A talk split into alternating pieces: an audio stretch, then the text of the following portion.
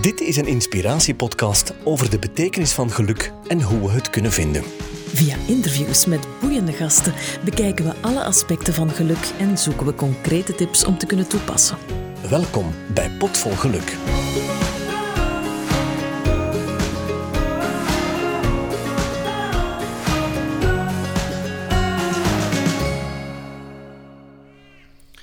Het is zeer uniek om op de achtergrond vogels te horen.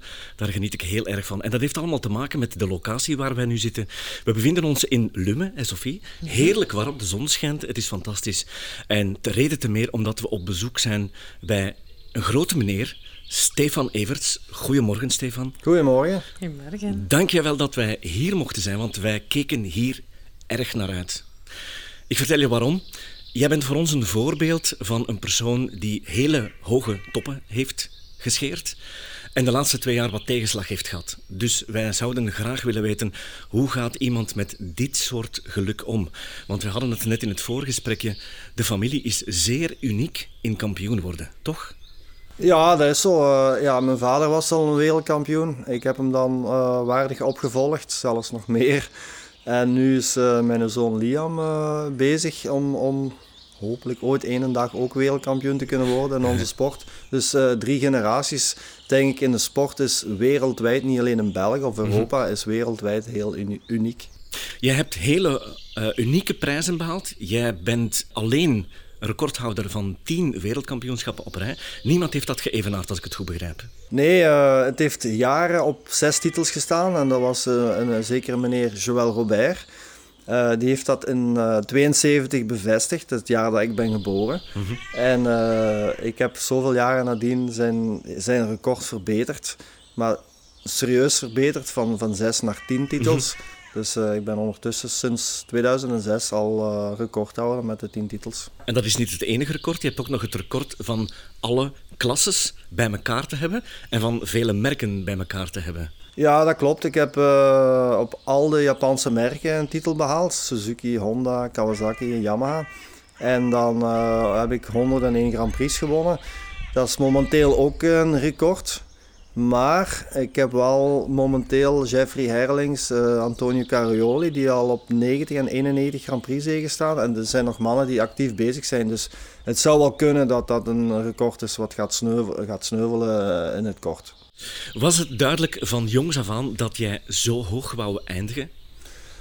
Ja, weet je, als je, als je kind bent, uh, ik, ik, wou, ik wou gaan motocrossen. Ik bedoel, ik ben opgegroeid als baby, als kind in de motorsport. En in die tijd, in die jaren, was de motocross enorm in België. Uh, en, en je komt gewoon, ja, iedere weekend zit je op de motocross. Ik ben uh, heel België afgereisd, maar ook heel Europa, heel de wereld met mijn papa.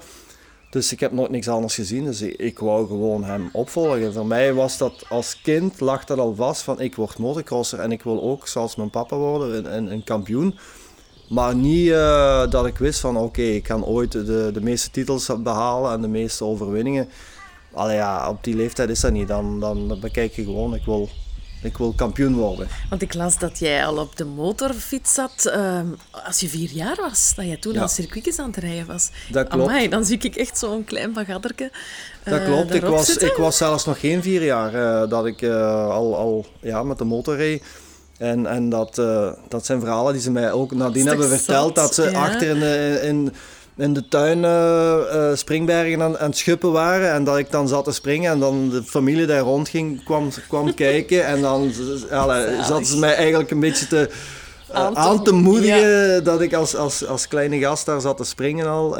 maar ik heb dan ook een, een zware smak gemaakt. ben ik tegen de muur gebotst, heel hard. Dat, dat ik zelfs de heel voorvork van de motor geplooid heb. En, en en toen was het wel even uh, gedaan met motocrossen, maar uh, dat heeft niet lang geduurd, want het zat erin uh, dat, ik, dat ik wou blijven crossen. Het gaf mij zo'n enorm gevoel van geluk om op die motor te zitten. Je zit, je zit gewoon in een andere wereld. Als, als ja, je gaat zo in een zekere trance als je aan, aan het motocrossen bent en, en dat, dat, ja, dat, dat, dat geeft u een bepaald geluk eigenlijk. En vanaf wanneer voelde je dat al? Dat, dat gevoel van, van geluk? Van heb ik dat gehad. Dus dat, die snelheid, dat, dat, die controle over dat vaartuig, dat voertuig. Die controle, ja, dat, Is, dat is een bepaalde macht uh, die, die, je, die je moet leren beheersen. Want natuurlijk, je kunt niet zomaar van, van vandaag op morgen uh, zo'n machine beheersen. Uh, dat heeft uh, bepaalde tijd nodig. en, en zeker als je wilt opwerken naar, naar ja, naar, in de sport als, als kampioen. Je hebt heel veel tegenstanders. Maar de beheersing van de motto, daar draait het eigenlijk om. En, en die beheersing, dat geeft zo'n voldoening voor mij persoonlijk. En ja, dat, dat, dat zet u even in, in, een, in een andere trance, een andere wereld, een andere bubbel. En ervaar je dat gevoel ook als de wedstrijd gedaan is? Of is het vooral tijdens het rijden dat je iets hebt van... Wow, ik, ik ben hier echt in een andere wereld. Nee, op een gegeven moment als ik, als ik uh, op mijn top was en, en ik had een perfect weekend... Of ik had een mooie wedstrijd gereden, daar kon ik, daar kon ik 24 uur van nagenieten. Dat was, uh, voor mij begon de week altijd dinsdagsmorgens. Als we zondags de wedstrijd hadden en dat was goed, dan kon ik daar maandag zo van nagenieten. En dan ging ik die wedstrijd nog eens herbeleven in mijn hoofd en nog eens herbeleven en herbeleven.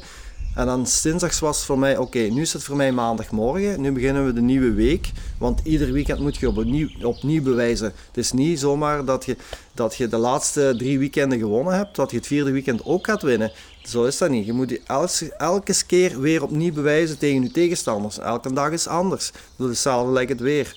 Vandaag is het mooi weer, maar morgen kan het uh, winderig zijn of kan het, kan het regenen. En dat is, dat is ook uh, met je sportprestaties. Je moet, uh, ja, het is, het is, en je moet van elke dag moet je proberen het beste te maken. Maar aan zo'n tempo, jarenlang, dan moet toch heel veel opofferingen gevraagd hebben? Ja, maar dat, dat heb ik zo niet zo beleefd als opoffering.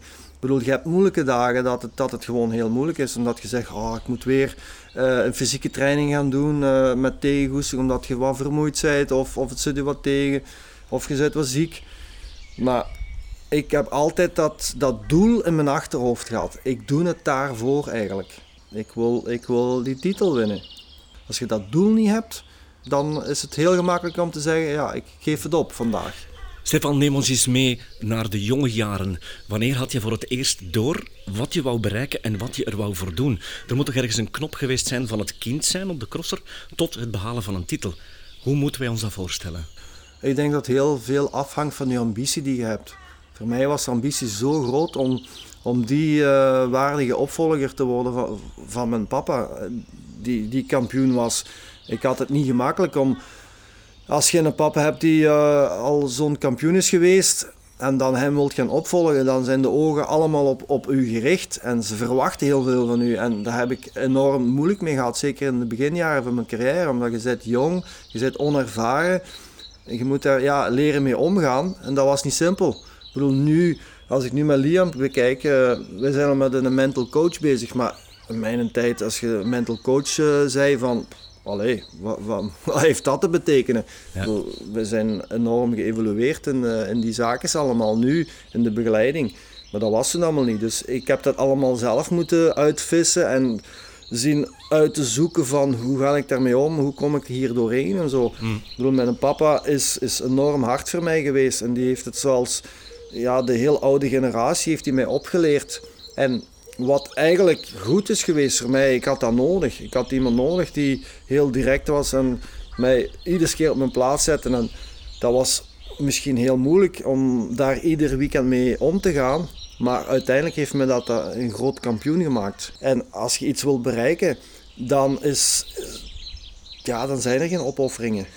Ik, ik moest dat, ik wou dat. Ik heb nooit ge... Ik, ik wist zo... Van mijn eerste studiejaar wist ik al, zei ik al tegen de juffrouw... Ik word motocrosser. Ik wist dat gewoon heel jong, van dat is mijn, mijn leven. En als je nu terugkijkt op die eerste wereldtitel, was dat voor jou het opperste geluk? Ja, eigenlijk niet, want ik kom over die meet in Japan. Ik word wereldkampioen en dan was ze van, ja, is het dat nu? Ja. Dat was niet zo die voldoening die ik had verwacht. Van, Wat had je uh, verwacht? Ja, ik weet niet. Ja. Ik bedoel, je werkt daarnaar en, en dan de ene keer wordt je dat en dan, dan denk je van, ja, is het dat? Ik lag er op de grond en allemaal die journalisten rond mij en, uh, en iedereen was zo euforisch en blij. En ik was wel de, hele week ziek geweest, want ja, ik, ik, zat, ik zat toen die week, het was, de laatste was ja, jammer genoeg in Japan, heel ver van de supporters en, en overal. En ik ben, was daar ziek geworden. En, ja, zwart, het was niet de voldoening die ik had verwacht. Uh, ik denk ook wel omwille van dat mijn carrière in een, in een snel tempo is gekomen, zeker in die beginjaren. Want ja, amper drie jaar daarvoor was, ben ik gestart met Grand Prix te rijden. Dus op drie jaren, op drie jaren was ik uh, al wereldkampioen, wat heel snel is gegaan. En dat was, dat was voor mij te snel zo. En, en nadien, eigenlijk met een tweede titel, daar heb ik veel meer voldoening van gehad. Want ik heb toen echt het moeilijk gehad. Uh, met blessures en ja, het, ging niet gelijk het moest. En, en ja, mijzelf een beetje vinden, mijn, mezelf vinden. En, en als, als sportman is even heel moeilijk geweest. En dan wint je toch uiteindelijk die tweede titel. En dat was voor mij van, yes, daarvoor doe ik het eigenlijk. En gaf het jou meer voldoening omwille van de struggles die je dan extra moest overwinnen? Ja, ja. Het, was, het was moeilijker ja, ja. om naar die tweede titel te komen. Mhm. En die eerste titel die is, die is te gemakkelijk eigenlijk gekomen. Mhm. Eh, dat ging zo snel en, en, en in één keer bam en, en je bent, je, bent, je bent een winnaar. En dat was, dat was leuk en fijn, maar, maar die tweede was, dat was zoveel moeilijker om daar te geraken en dan was die voldoening ook groter. En zit je in die aanloop naar jouw eerste wereldtitel echt in een rollercoaster dan? Moet ik me dat zo voorstellen? Dat je bijna te weinig tijd hebt om stil te staan bij wat aan het gebeuren is? Ja, langs de ene kant was dat wel uh, een zeker rollercoaster effect, ja. Ja, het passeerde allemaal te snel voor mij. En zeker ja, als je puber... Ik was nog puber, hè. Ik, bedoel, ik was, uh, Hoe oud was je toen? Ik was toen 18 jaar ja, 16, 17, 18 jaar. Dat waren mijn eerste drie seizoenen. Het eerste jaar ben ik dan nog gekwetst geweest. Uh, mijn, mijn hand gebroken in België op een wedstrijd, een Belgisch kampioenschap. Uh, dat was, maar dat ging allemaal, dat ging allemaal vanzelf toen. Uh, ja, zeg, dat was, dat was een beetje te snel voor mij. Ambitie en doorzettingsvermogen heb je nodig. Dat heb je gewoon nodig in het leven. Zijn er nog andere zaken die jij kan meegeven als morgen iemand aan de deur komt kloppen en die zegt ik wil kampioen worden in eender welke discipline? Ambitie, doorzettingsvermogen en? Ja, je moet, je moet toch wel een beetje talent hebben en toch ook wel um, het, het, het, het, uh, de intelligentie om uh, wat dat je gaat doen of wat dat je doet van sport of een zakenwereld of wat dan ook. Moet je toch een bepaalde intelligentie hebben om het te begrijpen waar je mee bezig bent. Ik bedoel, motocross is een heel technische, fysieke, zware sport. Maar je moet dat gevoel hebben met die motor, je moet dat gevoel hebben met dat circuit. Je moet dat kunnen samenbrengen in een driehoek, zeg ik altijd. De driehoeksverhouding, die moet gewoon kloppen. En die moet je, die moet je kunnen laten samenwerken. En het, het, het, het verstand is zo belangrijk om ja, dat, dat te begrijpen. Mhm. Eh, en dat te ontledigen. En die technieken met de motor, uh, het circuit, uh, te rijden. Ga ik de binnenbocht, ga ik de buitenbocht, ga ik Vitesse hoger rijden, ga ik uh, een wheelie maken. Of ja, of dat is zo. Het is niet alleen maar op die motor stappen en gas geven. Mm Dat is het niet. Mm Ik begrijp heel goed wat je zegt, die technische behendigheid, ook wat, wat strategie misschien. maar hoe zit het met dat, hè, de intelligentie, inderdaad, om, om, om dat beest onder controle te houden. Maar hoe zit het met het mentale? Want dat is toch ook een heel zwaar item, denk ik. dus je, je zit al vanaf je vier jaar met een soort van druk die je jezelf oplegt. Namelijk, ik wil wereldkampioen worden. De druk van je vader, die dan mee opvolgt. Ehm, maar dan denk ik, zeker vanaf dat die wereldtitels eraan komen, krijg je nog druk van media. Druk van de buitenwereld. Um, wellicht ook druk van de motorcrosswereld. Ik denk dat dat heel moeilijk is. Hoe ga je daar juist mee om? Ja, dat is zo. Ik bedoel, ik heb, ik heb heel veel bepaalde drukken gehad op mij. En ten eerste, mijn moeilijkste zware druk was van mijn eigen, die ik mijzelf heb opgelegd. Mhm. Uh, al heel jong, hè? Al heel jong. En dat was gewoon omdat mijn papa kampioen was. Mhm. En ik moest en zou hetzelfde worden als mijn papa. Ik, ik was niet content gewoon met één keer wereldkampioen worden. Ik moest er vier keren worden. Want mijn papa was vier keren. En ik moest er ook minstens worden. Want ik wou even goed worden als mijn papa. Maar ik heb hem uiteindelijk kunnen, oh ja, het kunnen verbeteren. En, en ik ben daar dan uiteindelijk gekomen. En sinds, sinds dat ik die vier titels had, ben ik ook veel ontspannender gaan, gaan, gaan, gaan, gaan werken. Gaan... Dan had je eigenlijk je levensdoel bereikt. Ik had mijn doel bereikt. En toen ben ik alsmaar beter geworden. Omdat ik nog zoveel genoot van, van mijn rijden eigenlijk. Die, die, controle, die, ja, die controle over mijn machine, de controle over het circuit, maar ook de controle over mijn tegenstanders. Ja. Want die wou ik in mijn macht hebben. Ja. En dat gaf mij zo van, I'm the king, ja. I'm the best. Maar dat was je ook, de laatste jaren was jij ongenaakbaar. Hè? Ik was ongenaakbaar. En dat mentale aspect, dat, dat, was, ja, dat, dat heeft een heel grote rol gespeeld. En ik heb dat zelf uitgezocht, van, hoe moet ik dat doen? En door de jaren heen ik heb verschillende tactieken geprobeerd, maar uiteindelijk ja, is het toch je eigen beetje dat zelfvertrouwen. Dat is zo belangrijk. Je moet, je moet in je eigen geloven en je moet je eigen ja, je, moet antwoorden hebben van het moment dat je begint te twijfelen.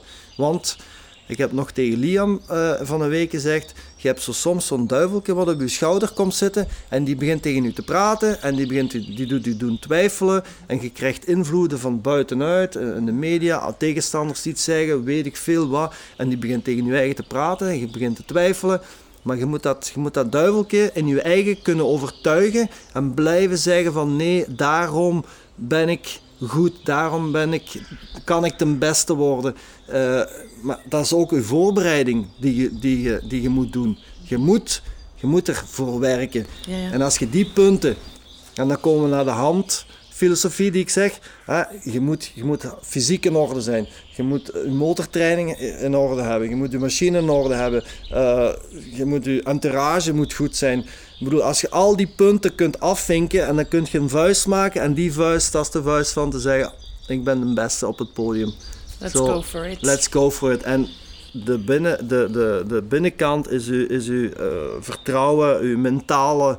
Uh, die is super belangrijk, want je kunt zo hard werken om al die punten in, in orde te krijgen, maar als je vertrouwen er niet is, valt dat allemaal uit elkaar. Mhm. Dus het moet, het moet allemaal samenkomen om te zeggen van ik ben sterk zo. En, en dat vertrouwen is zo super belangrijk. En wat ik er straks zeg, van, je moet, je moet ja, dikwijls tegen je eigen knokken binnen in jezelf. Dat, dat, dat duivelke wat soms komt zeggen, ja maar, hè, zijt je wel goed genoeg? Ja maar, kunt je wel dit, kunt je wel dat? En je moet, je moet daar tegen vechten. En ik heb daar zo lang tegen gevochten, dat dat op, op een gegeven moment niet meer er was. Ik, had, ik, ik, ik, was, ik was sterk. Ik was een steen. Mijn hoofd was een steen. Een steen die kun je niet kraken, die kun je niet breken. Daar plakt niks op. En, en van het moment dat er een twijfelgeval kwam, dan dacht ik aan die steen. I'm a rock. Ik vind dat jouw plaatjes zo fantastisch kloppen. Wij waren een kwartier te vroeg, we stonden aan de poort en we zagen de steen aan jouw poort liggen. S72 erop. Wij weten waarvan het dat komt, het nummer 72. Maar het heeft allemaal zoveel betekenis in jou. Het, is, het lijkt wel een gouden formule, de hand die je net, net toonde. Ik sta een beetje paf van de zaken die jij nodig hebt gehad om tot dat geluk te komen. Ja, ik bedoel, het is, het is, het is, je moet voor je eigen manieren vinden om, om, om je sterk te maken. En hoe die manieren ook zijn, dat doet er niet toe. Mhm. En ik heb mijn manieren gevonden. En ik zeg wel, op een gegeven moment, na mijn vierde titel, ben ik alsmaar beter geworden. Ik heb even in een sukkelstraatje gezeten toen. Ik heb toen een aantal jaren met zware blessures gesukkeld. Maar dat had ook zijn redenen.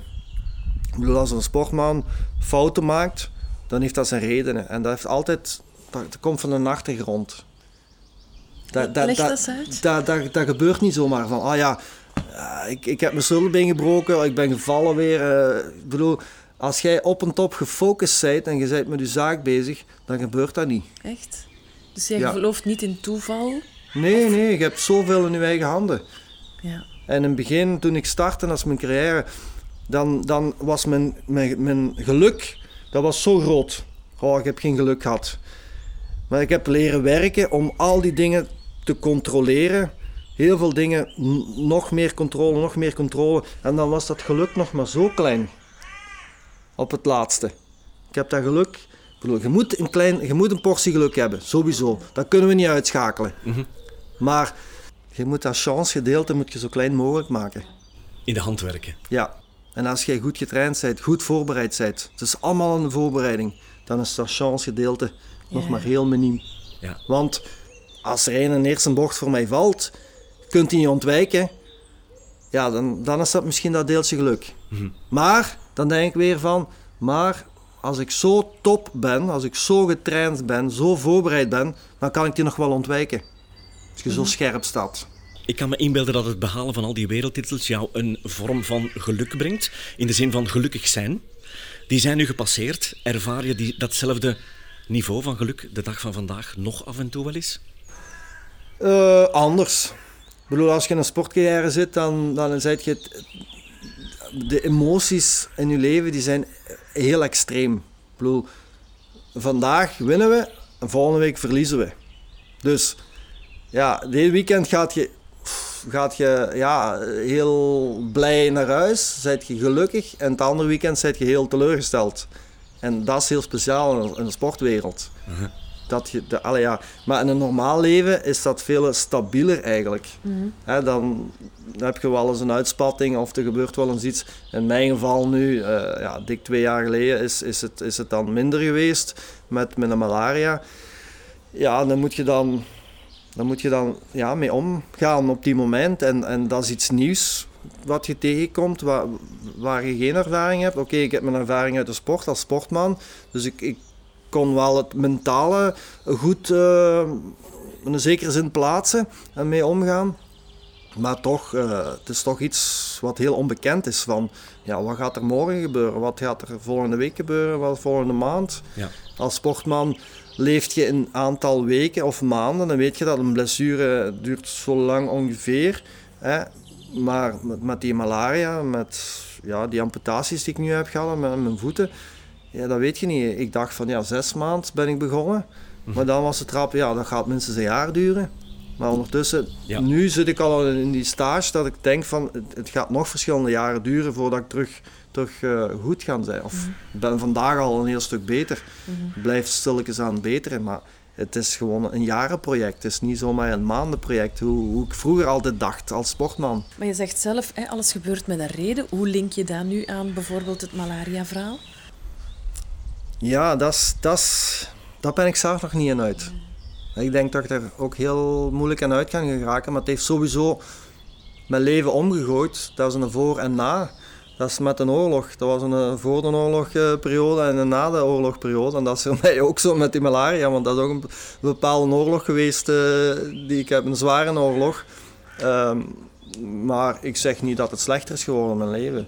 Eh, ik ben super blij dat ik er nog mag zijn en, en dat ik nog van het leven mag genieten. En dat doe ik ook. Eh, en ook van mijn kinderen, mijn familie, mijn vrienden. Eh, ja, dus ik, ik denk daar nog geregeld over dat ik dankbaar ben. Wie dat ik dankbaar moet zijn, dat, dat weet ik niet hier, maar ik ben mogen terugkomen. Ja. Want eigenlijk zal ik hier niet meer. Als ik de dokters moet geloven, is dat een wonder dat ik hier nog zit. Ja, want de amputatie is één, maar je was er bijna niet meer. Je hebt heel lang in coma gelegen, hè? Ja, ik heb eh, verschillende weken in coma gelegen en eh, ja, dat doet toch wel iets met een mens hoor. Ja. Is op, eh, dat is niet niks in, in coma. Je ontwaakt daar stilletjes van en, en je bent niks meer. Hè. Je Ja. bent gewoon ja, een zak cement. Of nog niet eens een cement, want ik was 10 kilo lichter geworden op twee weken tijd. Ik, ik heb het geluk ehm, dat ik een positief mens ben. Dat ik iets altijd... Ik, ik haal altijd het positieve uit het, uit het slechte. Zo heb ik altijd ehm, geleefd. En dat, dat, ja, dat, is- dat heeft altijd in mij gezeten. Van, ik ga niet altijd maar piekeren over het slechte. Ja, Oké, ja, ik zie iedere dag mijn voeten. En ik kan er nooit niet aan wennen. Voor mij, dat, dat, is, dat is een letsel. En, en, maar ik, ik kan daar niet op blijven verder piekeren. Ik bedoel, ik probeer er oplossingen voor te vinden. Ja, ik heb nu betere schoenen gevonden en daar werken we nog altijd aan om die nog beter te krijgen. Maar dat is een zoektocht. Eh, en ik focus mij op, op de mooie dingen die, die, die ik nog heb. En dat maakt ook dat je die, die tweede kans die je gekregen hebt hier in het leven, dat je die ook ten volle neemt. Hè? Ja, ik, bedoel, ik heb kinderen, ik heb een vrouw, ik heb ja, goede vrienden en zo. En, en dat, is, dat is gewoon toch geweldig om ja, dat, dat, dat nog samen te mogen beleven, wat we ook allemaal doen. En, Ja. en, en, en, en zeker de kinderen. Ik bedoel, ja, ik probeer nu mijn zoon te coachen en, en hem ook ooit wereldkampioen te maken. en mijn dochter turnt. ja, dat is, ik vind dat geweldig om met kinderen bezig te zien. Pas op, ik heb ook wel soms dagen of momenten dat ik ook negatief ben. Dat, dat ik minder ben. Ik bedoel, dat heb ik ook. Maar dat laat ik me niet aan kennen. Hmm. Want morgen is een nieuwe dag. Stefan, we hebben bij jou een uh, papier liggen hier en een stift. Mogen wij jou vragen om een symbool of een hele kleine tekening te maken die voor jou het geluk representeert? Nu stelt je me wel een heel moeilijke vraag. Ik ben al een hele slechte tekenaar. Ik kan, ik, ga, ik ga hem proberen met de losse hand te tekenen. Dat is goed. Die vingers. Het is heel simpel eigenlijk. En je hebt je handen altijd bij je. En het is gewoon die kwestie van die voorbereiding. Ah, die moet je allemaal kunnen afvinken. Heb ik mijn huiswerk gedaan. En dan komt het op je mentale aspect. En dan kom ik weer terug op die visie die ik had van die steen. Ik ben een steen. Ze krijgen me niet klein. Dus niks pak, plakt daarop. En dat vertrouwen, dat moet, dat moet je groeien. En als dat groeit, wordt die steen wordt dan een grotere steen. Want je begint misschien als een, een klein steentje dat je ergens moet gaan zoeken. Maar dat moet, dat moet een heel sterke steen worden. En als je, als je die combinatie allemaal bij elkaar hebt, dan heb je die vuist. Hmm. En die vuist heb je nodig om op het podium te staan en te zeggen van... Hè? Wow. I got it. Dit is een kippenvel moment. Zalig. Perfect. Amai. Helemaal. Ja, met een, ping, met een ping is wat mislukt, maar... is goed. Ik zou in de eerste plaats de vogeltjes op de achtergrond willen bedanken, want het is een uitzonderlijk mooi geluid. Zelfs de wind zat er een beetje in. we zitten hier ook in zo'n idyllisch kader. Fantastisch. Uh, ook jouw familie, want ik heb een heel aangenaam eerste gesprek met jouw vrouw gehad, die me toen al zegde van ja, Stefan wil dat wel doen, bel hem dinsdag terug. En bedankt dat we hier mochten zijn. Ik vond het een zeer inspirerende babbel. Ja, ik hoop dat ik uh, ja, veel mensen er kan mee inspireren en, en ik, ja, het leven is, is niet gemakkelijk. Ik bedoel, het leven is, zit vol, zit vol um, obstakels die we moeten overwinnen. En je weet nooit niet wat het volgende obstakel is wat uh, op je weg komt. Maar ik denk het begint bij je eigen en je moet positief blijven in je eigen en van, van elk obstakel gewoon het, het, het positieve uitzoeken en, en, en je eigen blijven geloven. Tegen je eigen blijven vechten en zeggen, ik kan dat en hoe dan ook, ik vind wel een weg om die obstakels te overwinnen. Ja. En iedereen kan dat, maar het begint bij je eigen. Heb je inspiratie gevonden uit deze aflevering of kan je het aanbevelen aan anderen? Like of share onze podcast via iTunes, Spotify of jouw podcast-app. Of geef ons een review. Deel ook gerust je eigen ervaringen via onze social media kanalen of via potvolgeluk.be. Deze podcast is een samenwerking tussen School of Luck en Gabriel's House.